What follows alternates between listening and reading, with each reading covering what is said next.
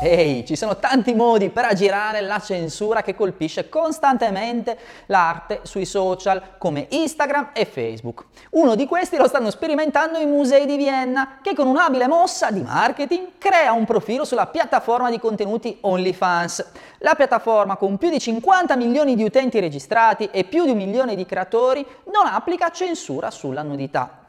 Da qui la singolare scelta dei musei della capitale austriaca che sperano così di evitare che il loro materiale promozionale venga bloccato o censurato.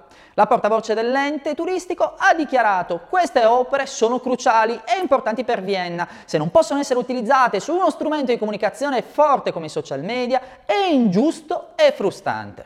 Spazio quindi all'arte anche sulle piattaforme più improbabili ose.